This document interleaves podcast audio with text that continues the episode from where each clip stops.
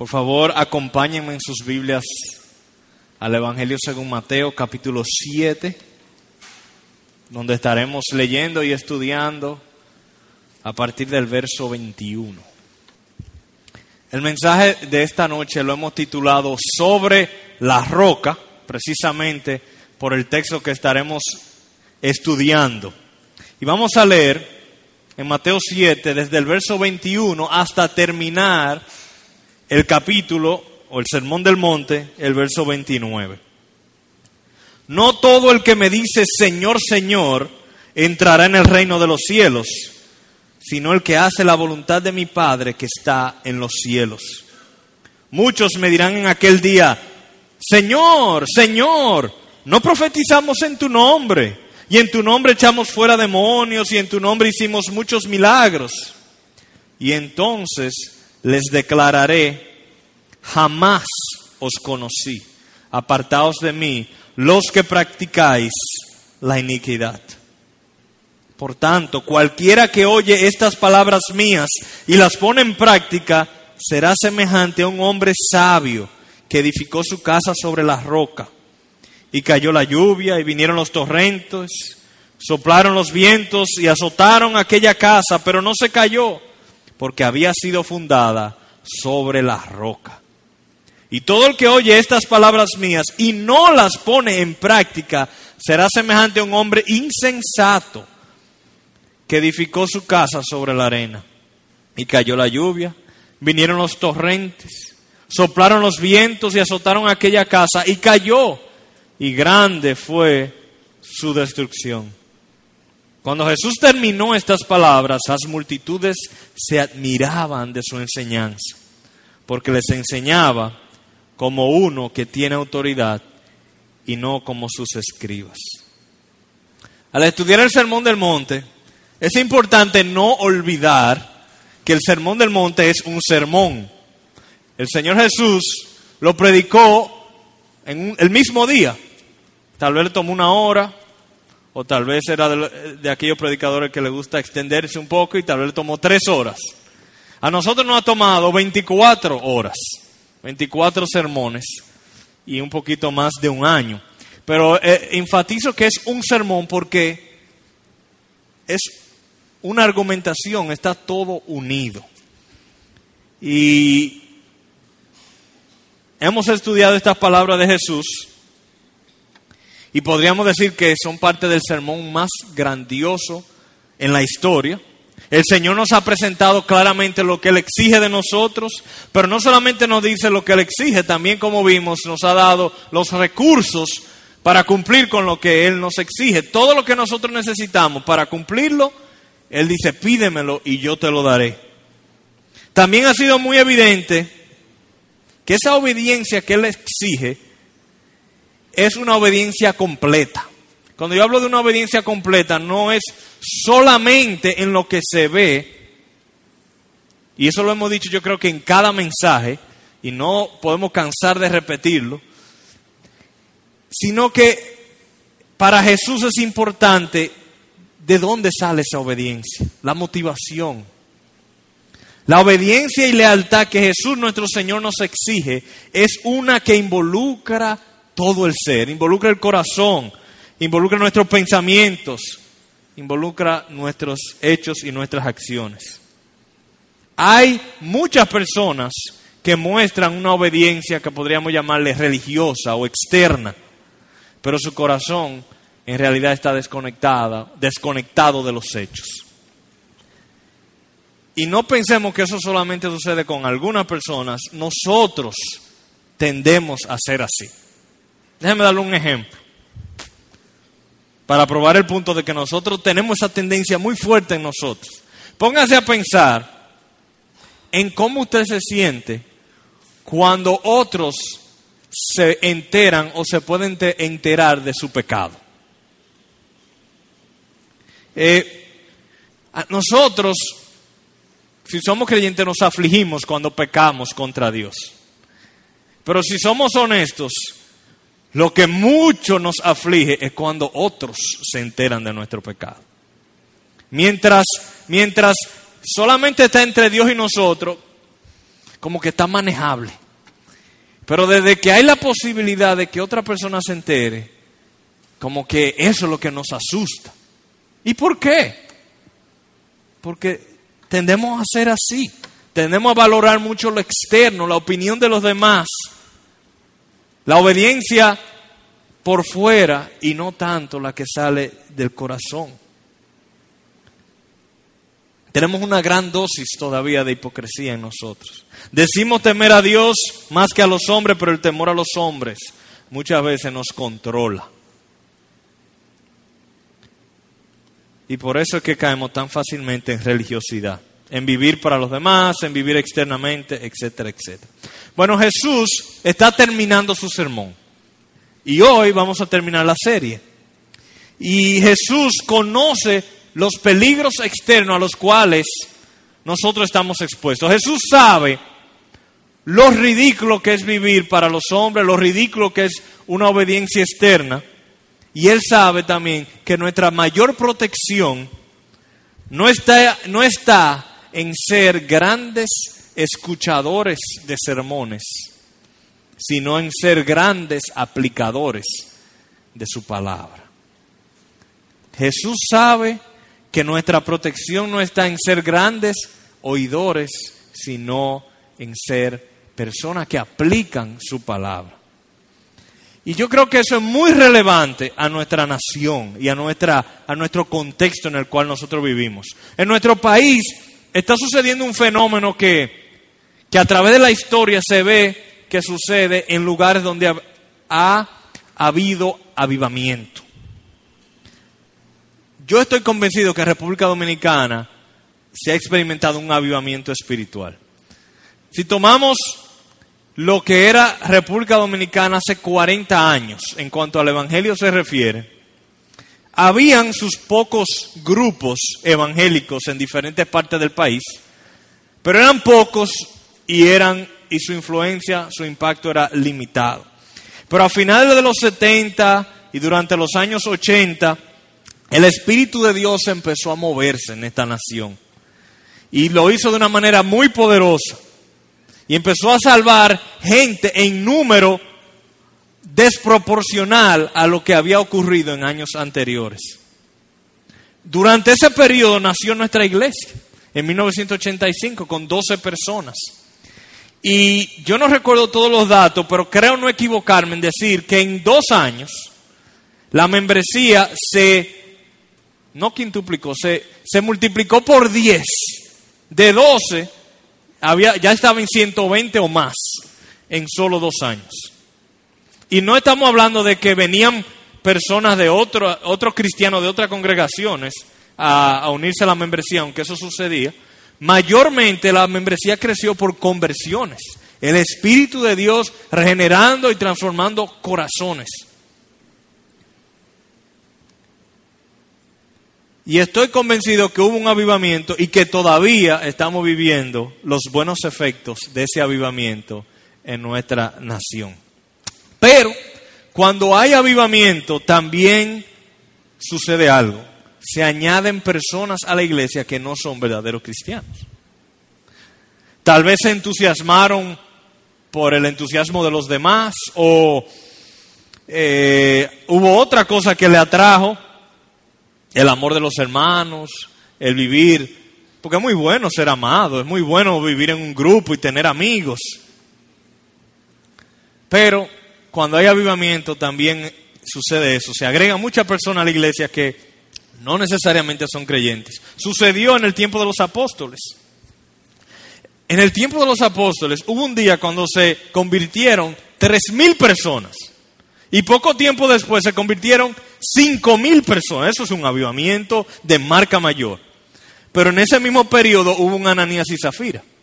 En ese mismo periodo hubo un Simón el Mago, que se colaron entre el medio y aparentaban ser cristianos hasta que vino la prueba.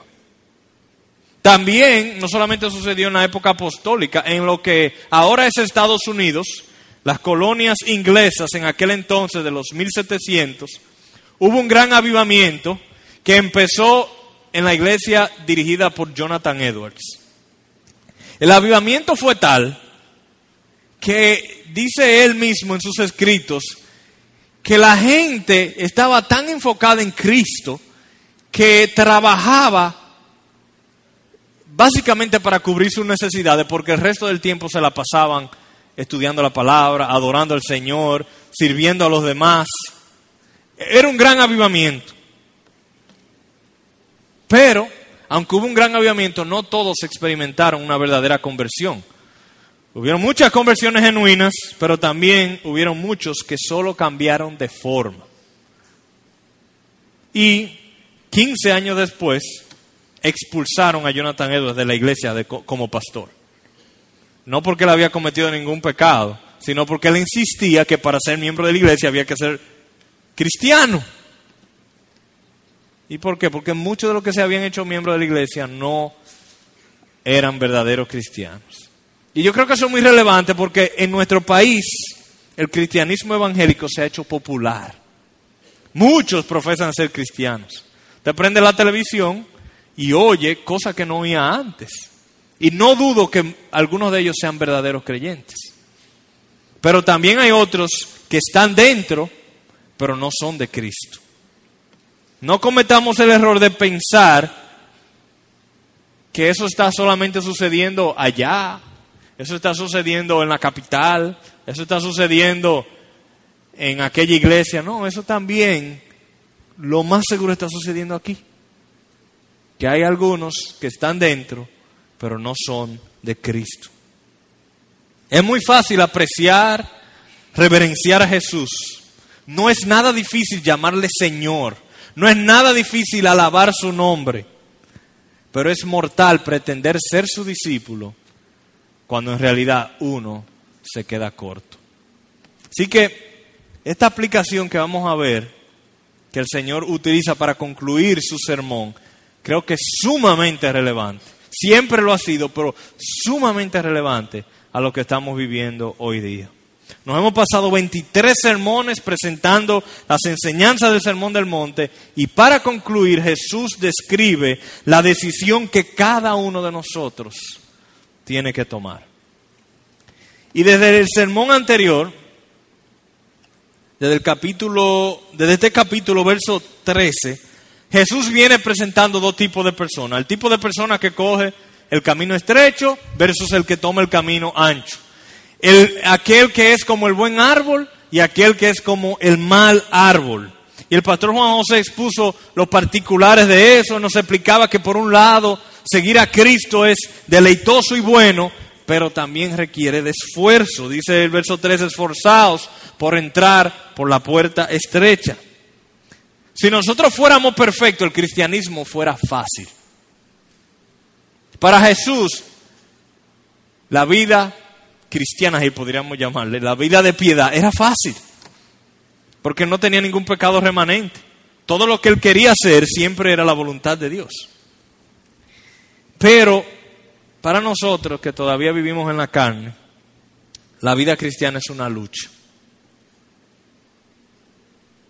Entonces vamos a pasar a ver lo que el Señor nos enseña en estos últimos versículos. Dice el verso 21. No todo el que me dice Señor, Señor entrará en el reino de los cielos, sino el que hace la voluntad de mi Padre que está en los cielos.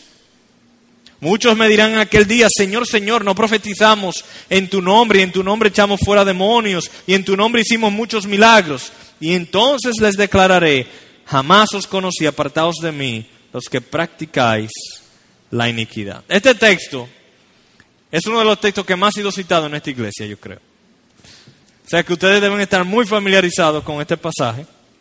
Hay muchas cosas que se pudieran decir de este texto que tal vez no vamos a decir en esta noche, pero es una precaución sumamente importante que nos enseña que es posible confesar fe con los labios y aún hacer ciertas buenas obras y al mismo tiempo no conocer a Cristo. O peor aún, no ser conocido por Cristo. El Señor describe lo que podríamos llamarle aquí una obediencia selectiva. Obediencia selectiva es que yo obedezco los mandamientos del Señor con los cuales yo estoy de acuerdo. Pero aquellos que yo no estoy de acuerdo, yo los ignoro. Pero a eso, en lugar de llamarle obediencia, yo creo que más bien se le debiera llamar como cooperación. Si yo solamente obedezco a Cristo en aquellas cosas que me son agradables, yo realmente no le estoy obedeciendo. Yo simplemente estoy de acuerdo en algunos puntos con Él. Pero obedecer los mandamientos así no es obediencia. Los que verdaderamente tienen a Jesús como Señor están dispuestos a obedecerle por fe, aún en aquellas cosas que podrían parecer desagradables o que podríamos nosotros no entender en el momento. A veces, obedecer al Señor Jesús en ciertas situaciones no entendemos. ¿Por qué hacer esto? ¿Por qué Él me manda aquello? Si yo solamente obedezco cuando lo entiendo, imagínense a sus hijos, que sus hijos solamente lo obedezcan a ustedes cuando lo entienden. No cruce la calle. ¿Y por qué? Yo no entiendo. ¿Por qué me dicen? Yo no voy a obedecer a mis padres. Yo voy a cruzar la calle como quiera.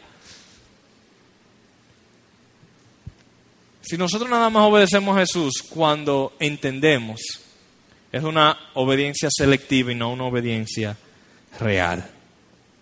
El énfasis del Señor en este texto es que el fruto por el cual el verdadero creyente es conocido es la obediencia que sale de un corazón regenerado. El árbol bueno da buenos frutos. El fruto bueno es aquel que sale de un corazón bueno, de un corazón que ya Dios haya regenerado. Y hay muchas cosas que podemos hacer que no requieren un corazón transformado. Ustedes saben que hay muchas cosas que los cristianos hacen que no requieren un corazón transformado. Vamos a ponernos a pensar, ¿qué cosas pudieran hacer los cristianos o cualquier persona? ¿Qué cosas hacemos los cristianos que no requieren un corazón transformado? Bueno, el texto dice alguna, dice hacer milagros. Hacer milagros. Uno puede, oiga eso, es increíble, que una persona pueda hacer milagros y no tener su corazón transformado. Puede echar fuera demonios. Profetizar. Cualquiera pensaría, bueno, para uno echar fuera un demonio uno tiene que estar cerquitica de Dios, uno tiene que ser íntimo amigo de Dios. O para hacer un milagro uno tiene que ser en llave del Señor. Pero ¿tú sabes lo que dice Jesús? No necesariamente. ¿No? Y así también, ¿usted sabe qué? De aquí se puede predicar y no tener el corazón transformado. Nosotros podemos cantar y no ser regenerado. Podemos levantar las manos y hasta llorar y no ser regenerado. Ahora, yo no estoy diciendo que el que cante no es cristiano. Ni tampoco estoy diciendo que el que haga milagro no es cristiano. Lo que estoy diciendo es que esas cosas no son necesariamente la evidencia de que somos verdaderos creyentes. El árbol bueno se conoce por sus buenos frutos. Por sus frutos. Y los frutos que son evidencia de un corazón generado es la obediencia completa. Cuando digo completa es de corazón a la palabra de Dios. Completa versus hipócrita. Así que los seguidores de Cristo hacen la voluntad del Padre. Verso 21. No todo el que me dice Señor, Señor entrará en el reino de los cielos, sino ¿quién? El que hace la voluntad de mi Padre que está en los cielos. Pero hay otros que no entrarán en el reino de los cielos. Dice el verso 23. Y entonces les declararé, jamás os conocí, apartaos de mí los que practicáis la iniquidad. Aquellas personas cuya vida no es una de obediencia que surge de la fe, no tienen una justicia que sobrepasa la de los escribas y fariseos. Y menciono eso de la justicia de los escribas y fariseos Porque algunos de ustedes tal vez recordarán, yo sé que estoy pidiendo demasiado, porque eso lo hablamos hace como 10 meses. Pero dice en el capítulo 5, verso 20, si vuestra justicia no excede a la de los escribas y fariseos, no podréis entrar al reino de los cielos. Entonces, hay una justicia que no es suficiente. No es suficiente evidencia. Y déjame tratar de ilustrarlo de la siguiente manera. Vamos a suponer que usted tenga 2 árboles en su casa. Uno da mangos podridos y otro da mangos buenos. Pero estamos en época que no es de mango. Ahora mismo los dos tienen las mismas hojas, los mismos troncos. ¿Cómo usted puede saber cuál de los dos es el bueno? La única manera es esperando los frutos. Y cuando salgan los frutos y se maduren, usted se dará cuenta cuál de los dos es bueno. Asimismo, la obediencia es el fruto de la fe, de la verdadera conversión. Y lo digo porque cuando uno lee textos como esto, que el que hace la voluntad del Padre es que entra en el cielo, cualquiera puede pensar, pero eso suena como a salvación por obras, como que los que obedecen son los salvos. Y algunas personas hasta se han confundido con eso. Realmente nuestra entrada al cielo está basada en la obra perfecta y completa de Cristo. Y no en lo que nosotros hacemos. Pero es imposible que Jesús nos salve, transforme nuestros corazones y que nosotros no demos frutos, no demos evidencia de que eso sucedió. Entonces, cuando nosotros vemos en la Biblia que los que hacen la voluntad de Dios son los que entran en el reino de los cielos, lo que el Señor está diciendo es la evidencia de que tú eres verdadero creyente, de que has sido regenerado, de que tú eres un árbol bueno, es que tú vas a dar buenos frutos de obediencia. Así que la obediencia es vital, pero no como mérito para la salvación, sino como evidencia de que nuestro corazón ha sido cambiado por Dios. Aquellas personas cuya obediencia no sea evidencia de salvación, Jesús mismo, y esto es terrible, Jesús mismo, sin mensajero, sin intermediario, le va a decir, yo no te conozco. Sal de mi presencia. ¿Usted se imagina lo que será eso? Sobre todo que está hablando la persona que le dicen Señor, Señor. No estamos hablando de los ateos que están escribiendo libros en contra de Cristo. Estamos hablando de profesantes, de personas que van a la iglesia tal vez todos los domingos, de personas que hacen muchas cosas que los cristianos hacen. Y ese día quedarán sorprendidos cuando ellos vengan donde Jesús y le digan, Jesús, hola. Y él le diga, salte de aquí, yo no te conozco. Dios no quiera que ninguno de nosotros tenga que pasar por eso. Vamos a continuar estudiando nuestro texto. Y el resto del tiempo nos vamos a enfocar en los versículos del 24 en adelante, donde el Señor nos habla de 2 diferentes fundamentos para nuestra vida. Verso 24. Por tanto, cualquiera que oye estas palabras mías y las pone en práctica será semejante a un hombre sabio que edificó su casa sobre la roca. Y cayó la lluvia, vinieron los torrentes, soplaron los vientos y azotaron aquella casa, pero no se cayó, porque había sido fundada sobre la roca. Y todo el que oye estas palabras mías y no las pone en práctica, será semejante a un hombre insensato que edificó su casa sobre la arena. Y cayó la lluvia, vinieron los torrentes, soplaron los vientos y azotaron aquella casa. Y cayó, y grande fue su destrucción. Al leer esta parábola, si usted ha estado en la iglesia por muchos años, si usted ha estado en la iglesia desde pequeño, esa es una historia que yo creo que en todos los niveles de escuela dominical la escucho. Y hay canciones de eso, y que vino el río y tumbó la casa y ese tipo de cosas. Y uno puede tener la tendencia de pensar que, ok, esa es la lección, lo que está enseñando, que es mejor ser cristiano que no cristiano. Y claro, en términos obvios, eso es lo que está enseñando. Pero hay que recordar que a quién es que Jesús le está hablando el Sermón del Monte. Es a los que dicen no ser cristianos. ¿A quién es que Jesús le está hablando el Sermón del Monte? Es a personas que le llaman Señor. A personas que parecen ser cristianos y que dicen ser cristianos. O sea, que tanto el que edifica sobre la arena como el que edifica sobre la roca profesan lo mismo.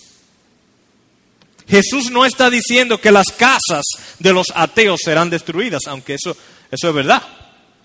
Jesús está diciendo que hay ciertas casas de los que dicen ser cristianos que se van a caer y hay otras casas de los que dicen ser cristianos que no se van a caer.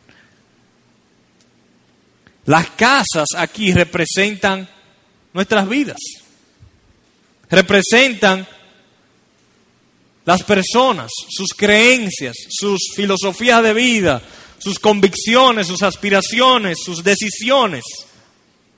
Y Jesús nos está enseñando que es posible basar nuestra vida sobre un fundamento estable, pero también es posible basar nuestra vida sobre un fundamento inestable. Y al leer esta historia es muy fácil pensar, bueno, obviamente, el que hizo la casa sobre la arena fue un tonto. Fue un necio, fue un estúpido quien se le ocurre hacer una casa sobre la arena. Cuando venga el río y el huracán se la va a llevar. Pero eso lo decimos nosotros porque nosotros leímos el final de la historia. Pero yo estoy seguro que ese señor pensó que era muy buena idea edificar sobre la arena. Pónganse a pensar. Una vista al mar, frente a la playa. Los niños van a tener arena con que jugar. Y sobre todo, ¿usted alguna vez ha tenido que picar roca? ¿Usted alguna vez ha tenido que coger un pico y tratar de hacerle una zapata a la roca?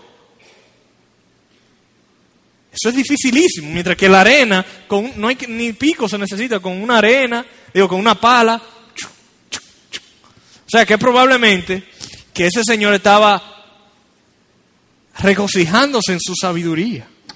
¡Wow! Mientras el vecino todavía va por la zapata, ya yo estoy mudado. Y además mi presupuesto salió por la mitad. Ese hombre tuvo que buscar 400 obreros para hacerle la zapata. Yo, 2 y 3 personas más, hicimos de una vez. Y es posible que el necio haya vivido en esa casa años, décadas, perfectamente bien, regocijándose en su sabiduría y todavía el vecino ahí trabajando. 10 años después. Entonces lo que yo me pregunto, ¿es sabio de parte nuestra asumir que nosotros estamos libres de cometer ese mismo error? ¿Ustedes creen que Jesús nos advertiría de ese error si fuera tan obvio? No, Jesús lo está advirtiendo porque todos nosotros estamos expuestos a cometer ese error. Si el camino a la destrucción es amplio y cómodo, como decía el pastor Juan José en su mensaje, y el camino a la vida es estrecho y difícil, yo creo que es sabio, es prudente concluir que entonces la mayoría de las personas no edifican sobre la roca. La mayoría de las personas están edificando sus vidas sobre arena. Así que no des por sentado que tú estás ahora mismo construyendo sobre la roca. No lo asumas. El constructor sabio tomó otra ruta. Jesús dice que el sabio construyó sobre la roca, no sobre la arena. Y el punto clave de este texto, yo creo que el énfasis central de este párrafo, está en el verso 24. Por tanto, cualquiera que oye estas palabras mías y las pone en práctica. La diferencia entre el sabio y el necio está en qué hacen con las palabras de Jesús. ¿Qué es lo que finalmente hacen con las palabras de Jesús? Recientemente, bueno, eso lo voy a contar ahorita, pero antes de decirle eso, el sabio escucha y la pone en práctica. Y esto resalta la enorme importancia de escudriñar las Escrituras. Recientemente estuve en una conferencia, como algunos de ustedes saben, y estaban repartiendo un brochure. Y en el brochure, yo lo abrí y decía, el 34% de los cristianos nunca leen su Biblia.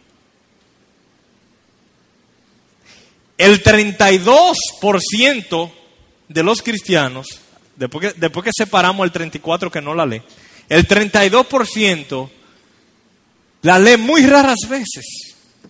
Eso quiere decir que de las personas que dicen ser cristianas, por lo menos en Estados Unidos, solamente 1 de cada 3 lee su Biblia regularmente. Y yo no tengo ninguna razón para dudar que esa misma estadística se pueda aplicar a nuestra iglesia. Ojalá no. Ojalá todo el mundo aquí lea su Biblia regularmente. Porque dice el Señor que para edificar sobre la roca hay que oír su palabra y ponerla en práctica. Si yo no la estoy oyendo, si no la estoy recibiendo, no voy a poder ponerla en práctica. Si tú no estás leyendo tu Biblia con regularidad, ya no tenemos que investigar más. Tú estás trabajando sobre la arena. ¿Tú estás oyendo eso? Si tú no estás metido en la palabra de Dios con regularidad, ya no hay que averiguar más. Tú estás edificando sobre la arena. Tristemente te lo digo, pero eso es la verdad.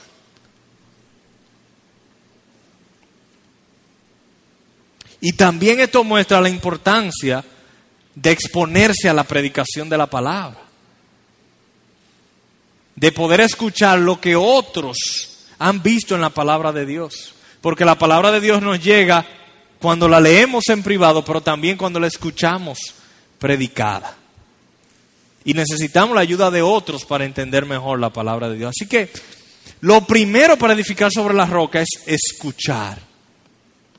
Escuchar la palabra de Jesús. Y eso principalmente viene por medio de la lectura de las Escrituras y de la predicación de la palabra. Pero tú puedes leer tu Biblia todos los días, nunca faltar un culto y aún así no estar edificando sobre la roca. Después de haber escuchado y entendido las palabras de Jesús, es vital, indispensable, que la pongas en práctica. Nuestra iglesia ama la sana doctrina. Nuestra iglesia le encantan los buenos sermones. Nosotros nos gozamos en escuchar sanas exposiciones de la palabra, apasionados por Cristo. Pero el disfrutar sermones sin ponerlos en práctica, según Jesús, es una necedad.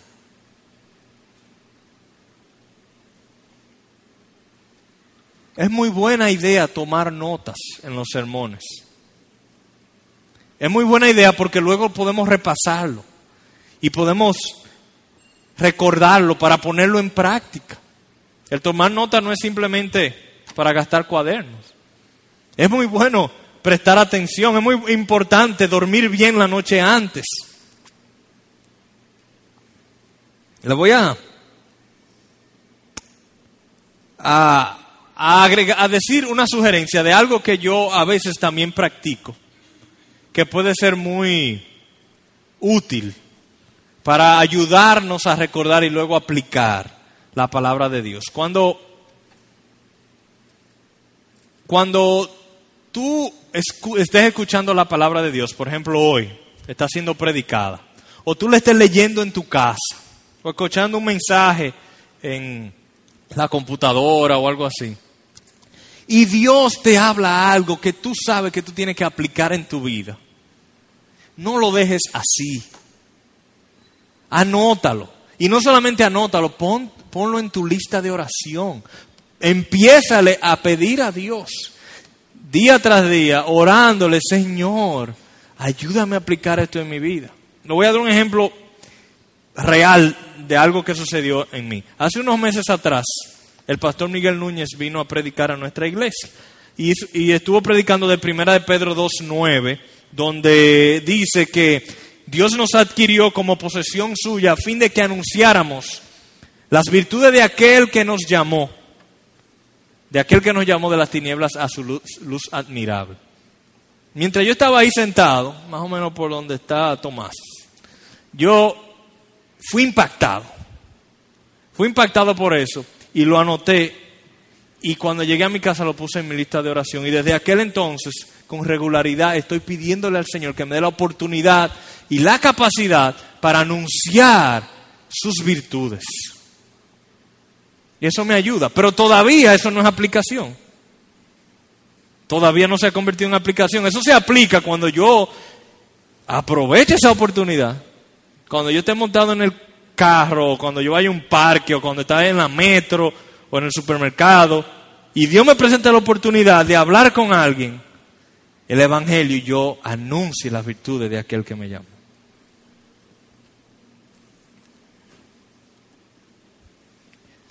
Pero es por lo menos una recomendación, porque las veces que no lo he anotado y no lo he incorporado a mis oraciones, la memoria me falla y la aplicación se hace mucho más difícil. Ahora, usted se pudiera preguntar, ¿por qué es tan importante construir sobre la roca? Bueno, yo creo que la respuesta es obvia. Verso 25, y cayó la lluvia, y vinieron los torrentes, soplaron los vientos y azotaron aquella casa, pero no se cayó, porque había sido fundada sobre la roca.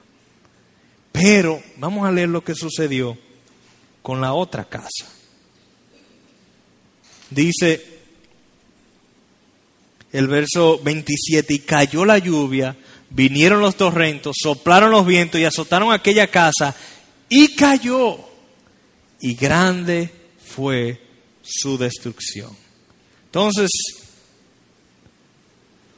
¿por qué es tan importante edificar sobre la roca? Bueno, en los buenos tiempos usted puede edificar su casa sobre lo que sea. Si no hay brisa, si no hay lluvia, si no hay huracán, usted puede edificar su casa sobre paja y no importa. Pero cuando suben los ríos y los vientos soplan, entonces sale a relucir la calidad de la construcción. Podemos agregarle ahí cuando vienen los terremotos. Cuando las aflicciones de esta vida vienen, dependiendo dónde tú hayas edificado tu casa, va a determinar tu reacción.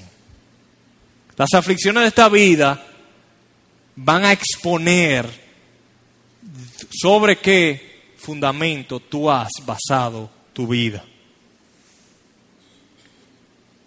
Si las aflicciones vienen sobre una persona que ha edificado su vida sobre la roca, esta persona va a permanecer firme, pero cuando las aflicciones azotan a aquellos que no han aplicado la palabra de Dios, pueden haberla escuchado, pero no la han aplicado, ciertamente van a colapsar, van a destruirse. Cualquier filosofía o religión funciona cuando las cosas andan bien. Usted puede ser budista, hindú, yaga yaga, yoga, lo que sea cuando las cosas andan bien. Pero cuando venga la aflicción, ahí se va a saber ¿Cuál es la fortaleza y la calidad de tu fundamento? Yo puedo testificar que en los momentos más difíciles de mi vida, Dios y su palabra fueron mi único refugio. Cuando uno está en aflicción, uno no quiere oír la opinión de los demás. Las palabras de los hombres son paja. Lo único que vale es la palabra de Dios. Eso es lo único que sirve como roca. Pero algún incrédulo que está aquí presente pudiera decir, o que nos está escuchando, bueno, pero yo he pasado mucha dificultad en mi vida y yo todavía estoy bien. Yo estoy de pie todavía, yo estoy firme. Amigo, recuerda que hay una tormenta que tú todavía no has pasado. Hay una tormenta que se llama la muerte, que te lleva a otra tormenta que se llama la ira de Dios. Y si tú no estás fundamentado sobre la roca, ciertamente, si las tormentas de este mundo no te han desbaratado, esa te va a destruir. Noten que el texto dice, cualquiera que oye estas palabras mías y las pone en práctica, será semejante a un hombre sabio que edificó su casa sobre la roca.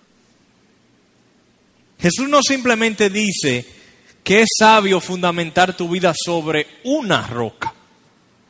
Noten cómo dice el texto. Es sabio edificar tu casa sobre la roca. No es que hay muchas opciones de roca en el mundo. Solamente hay una roca. Dice el salmista, hablándole a Dios, porque tú eres mi roca y mi fortaleza.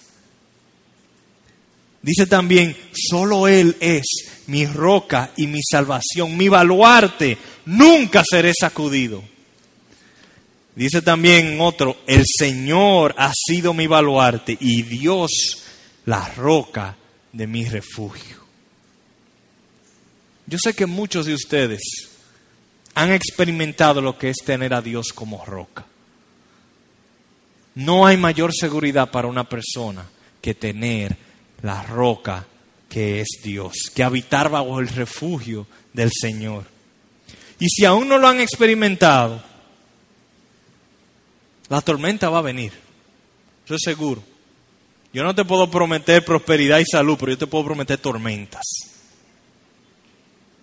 A todos nos llegarán las aflicciones y a todos nos visitará la muerte y todos seremos juzgados por Dios mismo. Los que escuchan y aplican las palabras de Jesús, los que la ponen en práctica, están edificando sobre la roca. Pero los que no escuchan, o los que escuchan y no aplican las palabras de Jesús, están edificando sus vidas sobre la arena. Sus vidas pueden sentirse muy firmes, pero cuando venga la tormenta, se verá la realidad. Ustedes saben lo que sucedió en Haití. En Haití, las construcciones no eran de la mejor calidad. Y vino un terremoto de 7.5 y mató a más de 200,000 personas porque muchos edificios colapsaron. Ustedes saben que un día antes esos edificios se veían durísimos, fuertísimos, firmes. Pero cuando vino el terremoto, se vio la realidad. Mientras que, yo creo que 6 semanas después, hubo un terremoto de 9.5 en Chile. Y no se cayó ni un edificio. Entonces, la calidad de nuestro fundamento se va a ver cuando venga la aflicción. Sus vidas ahora mismo pueden sentirse muy firmes por ahora. Pero si una persona está edificando su vida sobre la arena, su destino es de ruina. Dice, y todo el que oye estas palabras mías y no las pone en práctica será semejante a un hombre insensato que edificó su casa sobre la arena y cayó la lluvia, vinieron los torrentes, soplaron los vientos y azotaron aquella casa y cayó. Y grande fue su destrucción. Hermanos, necesitamos aplicar las palabras de Jesús a nuestras vidas. No solamente escuchar, no te conformes con solo venir a escuchar, no te conformes con solo leer su palabra, con ser oidor. Ponla en práctica, hermano. si no estás poniendo en práctica la palabra de Dios, el día final podría ser una horrenda sorpresa para ti. Grande fue su destrucción. Y Jesús quiere salvarte. A alguna gente no le gusta cuando Jesús habla del infierno y de la destrucción y de la ira. Pero tú sabes que eso es una muestra de amor. Alguna gente dice, ¿y por qué Jesús tiene que estar asustándonos con el infierno? Eso no es una buena motivación de uno arrepentirse por miedo al infierno. Bueno, tal vez no sea la mejor motivación, pero déjame decirte algo. Que si tu casa está encendida en fuego y yo voy de noche y te asusto despertándote con gritos, ¡ah, despiértate! Yo estoy seguro que tú no me vas a pelear después. Tú vas a estar contento que yo te asusté y te desperté y que pudiste salvar tu vida. Pues cuando Jesús usa palabras fuertes así, eso es amor. Porque todavía no ha venido la tormenta. Todavía no ha venido la destrucción. Estás a tiempo. Así que no te quejes de los predicadores y de los libros que hablan con fidelidad sobre el infierno. Míralos como un clamor de desespero por rescatarte. Pero el punto de Cristo es claro. No es suficiente escuchar, estudiar y celebrar las palabras de Jesús. Es buenísimo, pero no es suficiente. Es necesario ponerlas en práctica. De lo contrario, estaremos en el peligro de la hipocresía y de ser sorprendidos con gran destrucción. Así que, después de algo más de un año estudiando el Sermón del Monte, hemos terminado esta serie. Y habiendo escuchado las palabras de Jesús, las que acabamos de estudiar en esta noche, me parece muy apropiado que concluyamos haciendo un breve repaso de algunas partes del Sermón del Monte, si es que se nos olvidaron. Si es que tal vez Dios nos habló por medio de ellas cuando las escuchamos, pero todavía no las hemos puesto en práctica. Así que recordemos cómo en el capítulo 5 el Señor nos decía que nosotros somos la sal y la luz del mundo. No vivas un cristianismo encubierto. Vive de tal manera que tu luz brille delante de los hombres para que vean tus buenas obras y glorifiquen al Padre. Si eres de aquello que es temeroso en hablar sobre el Evangelio y vives un cristianismo secreto, pídele a Dios que te cambie. Arrepiéntete de eso. Que te haga una persona de convicción y de valentía para proclamar el Evangelio y vivir para su gloria. O tal vez no es que tú tienes miedo de hablar. El problema es que en la iglesia tú has sido una persona, pero en el trabajo y con tu familia, tu vida no está dando testimonio de Jesús. Entonces tú no estás siendo sal y luz. Y tal vez el Señor te ha hablado muchas veces sobre eso, pero todavía no has aplicado su palabra. Has estado tal vez siendo de tropiezo a los incrédulos por tu hipocresía. Empieza hoy, todavía no es tarde, empieza hoy a edificar sobre la roca. Ve, humíllate ante ellos, pídele perdón y pídele al Señor que te dé su gracia para vivir. Pero también el Señor en este sermón nos habló del enojo y de las ofensas. Ustedes se recordarán el texto que dice: si estás presentando tu ofrenda en el altar y allí te acuerdas que tu hermano tiene algo contra ti, deja tu ofrenda allí delante del altar y ve, reconcíliate primero con tu hermano y entonces ven y presenta tu ofrenda. Me pregunto, ¿a cuántos de ustedes el Señor le ha hablado con esas palabras o con palabras similares? ¿Cuántos de ustedes tienen ofensas sin resolver con otros hermanos, con familiares, con otras personas, y todavía no lo han aplicado? Lo han escuchado, le ha dado convicción, pero todavía no lo han aplicado. ¿Qué tú debieras hacer, habiendo escuchado lo que significa edificar sobre la arena y edificar sobre la roca. Si ese es tu caso, yo entiendo que tú no debes permitir que pase mucho tiempo sin que tú te acerques a esa persona que tal vez te ofendió o que tú ofendiste, y que te reconcilies. Y no temas. A veces el temor nos mantiene alejados. ¿Qué si yo voy a hacer eso? ¿Me va a aplastar? No temas. Tú estarás edificando sobre la roca. O tal vez el caso tuyo es que tú recuerdes cuando hablamos de la lujuria y del adulterio.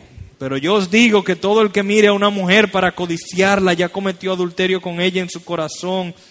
Y si tu ojo derecho te es ocasión de pecar, arráncalo y échalo de ti, porque te es mejor que se pierda uno de tus miembros y no que todo tu cuerpo sea arrojado al infierno.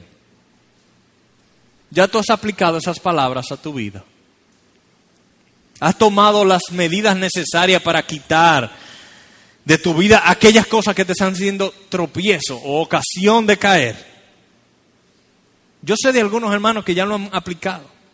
Yo sé de algunos hermanos que han tomado ciertas medidas para que eso no siga sucediendo en sus vidas. Recuerden el mensaje que recientemente nos predicó el pastor Merck sobre la pornografía y la tentación a la pornografía en internet. Hay que ser radical, dice el Señor aquí. No solamente escuchar cuál es nuestro problema, sino aplicar el remedio, aplicarlo a nuestras vidas. Ahora es un buen momento para el arrepentimiento y aplicar las palabras de Jesús. También el Señor nos habló de la oración y nos dijo: vosotros pues orad de esta manera: Padre nuestro que estás en los cielos, santificado sea tu nombre. Y ustedes saben cómo continúa, pero básicamente el Señor asume que nosotros vamos a orar. Así como es terrible no leer las Escrituras, porque hay que escuchar la palabra de Jesús para ponerla en práctica, también es terrible no orar. Dios asume que los creyentes oran y Él mismo nos enseña a orar. Y tal vez Dios te ha dado convicción de tu falta de oración en tu vida. Pero la pregunta es, ¿la has aplicado? ¿Lo has aplicado? Y cuando te hablo de la oración, por favor no lo piense como, ay, es verdad, yo tengo que cumplir, es un deber cristiano. No lo piense como un deber, como que hay que punchar una tarjeta. No lo pienses como un deber. Míralo como un medio para tener comunión con Dios, para depender de Él. Como decía alguien, es como cuando uno va a bucear. Cuando una persona va a bucear, es su deber ponerse el tanque de oxígeno, pero él no lo mira como su deber. Él sabe que su vida depende de eso. Cristiano, tu vida depende de la oración. Así que si en aquel entonces o ahora Dios te está convenciendo de que algo tiene que cambiar en tu vida de oración, no dejes que estas palabras pasen. Cuando tú salgas ahí afuera, no te pongas a hablar de otras cosas sin primero tomar medidas para aplicar la palabra del Señor. También el Señor nos habló en el Sermón del Monte sobre el afán y el deseo de ganar dinero y el reino de Dios. Dice: pero os digo, no os preocupéis por vuestra vida, qué comeréis o qué beberéis, ni por vuestro cuerpo, qué vestiréis. Tal vez el Señor te ha convencido sobre tu afán, te ha hablado, pero todavía no lo has aplicado. Sigues viviendo en ansiedad. Y si usted como yo, nosotros escuchamos un sermón, sentimos la convicción. El domingo estamos encendidos por el Señor, el lunes en la mañana todavía queda algo del fuego, pero ya el martes estamos medio frío. Tal vez tú eres de aquellos que se angustia fácilmente y no has aprendido a descansar en el Señor, en su soberanía, en su bondad, en su sabiduría. Hoy es un buen día para empezar a aplicar las palabras de Jesús. ¿Cuáles son las palabras de Jesús para contrarrestar el afán? Pero buscad primeramente el reino de Dios y su justicia, y todas estas cosas os serán añadidas. Muchas veces nos afanamos porque solamente estamos viviendo para este mundo. Si tú no sirves en tu iglesia local de alguna manera, esta es una buena oportunidad para empezar a poner en práctica las palabras de Jesús, más buscar primeramente el reino de Dios. Esa no es la única manera de buscar primeramente el reino de Dios, pero es una manera, sirviendo en la iglesia local. También el Señor nos habló de cómo juzgamos a los demás. No juzguéis para que no seáis juzgados. Esa sí me dio dura a mí. Tal vez tu caso sea que eres de aquellos que rápidamente identificas las faltas de los demás. El predicador está predicando y puedes sacar los 7 errores que él cometió, pero no te recuerdas ni del primer punto del sermón. O tal vez no con los predicadores, tal vez es con tus hermanos. Ves rápidamente sus faltas, pero eres ciego para ver las evidencias de la gracia de Dios obrando en ellos. Entonces, son tus hermanos. Son tus hermanos. Pídele a Dios que te ayude a aplicar esas palabras del Señor a tu vida. Toma una postura activa en identificar las evidencias de la gracia de Dios obrando. Si la persona es cristiana, tú puedes estar seguro que la gracia de Dios está obrando ahí. Hazte un investigador privado para identificar la gracia de Dios. Y no tanto para identificar el pecado remanente en ellos.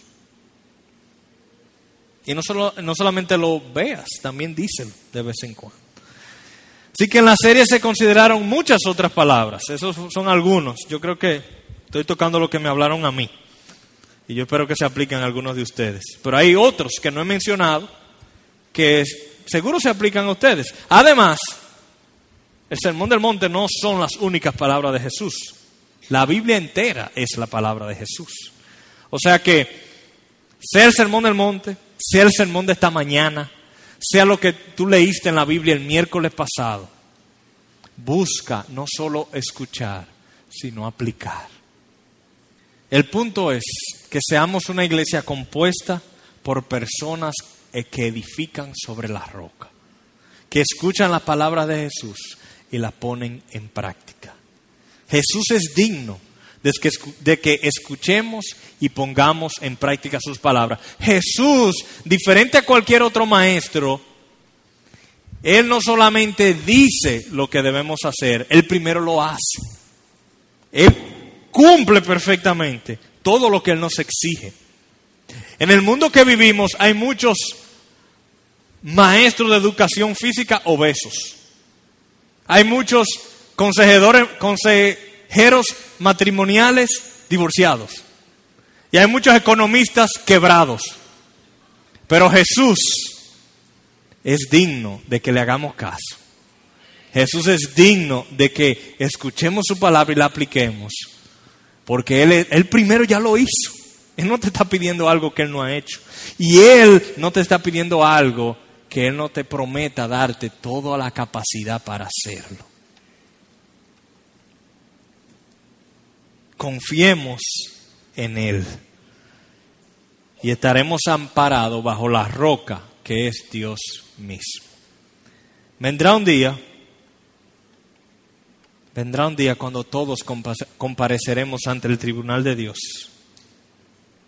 donde Él juzgará a cada quien. Dios quiera que estemos fundamentados en la roca. Amén.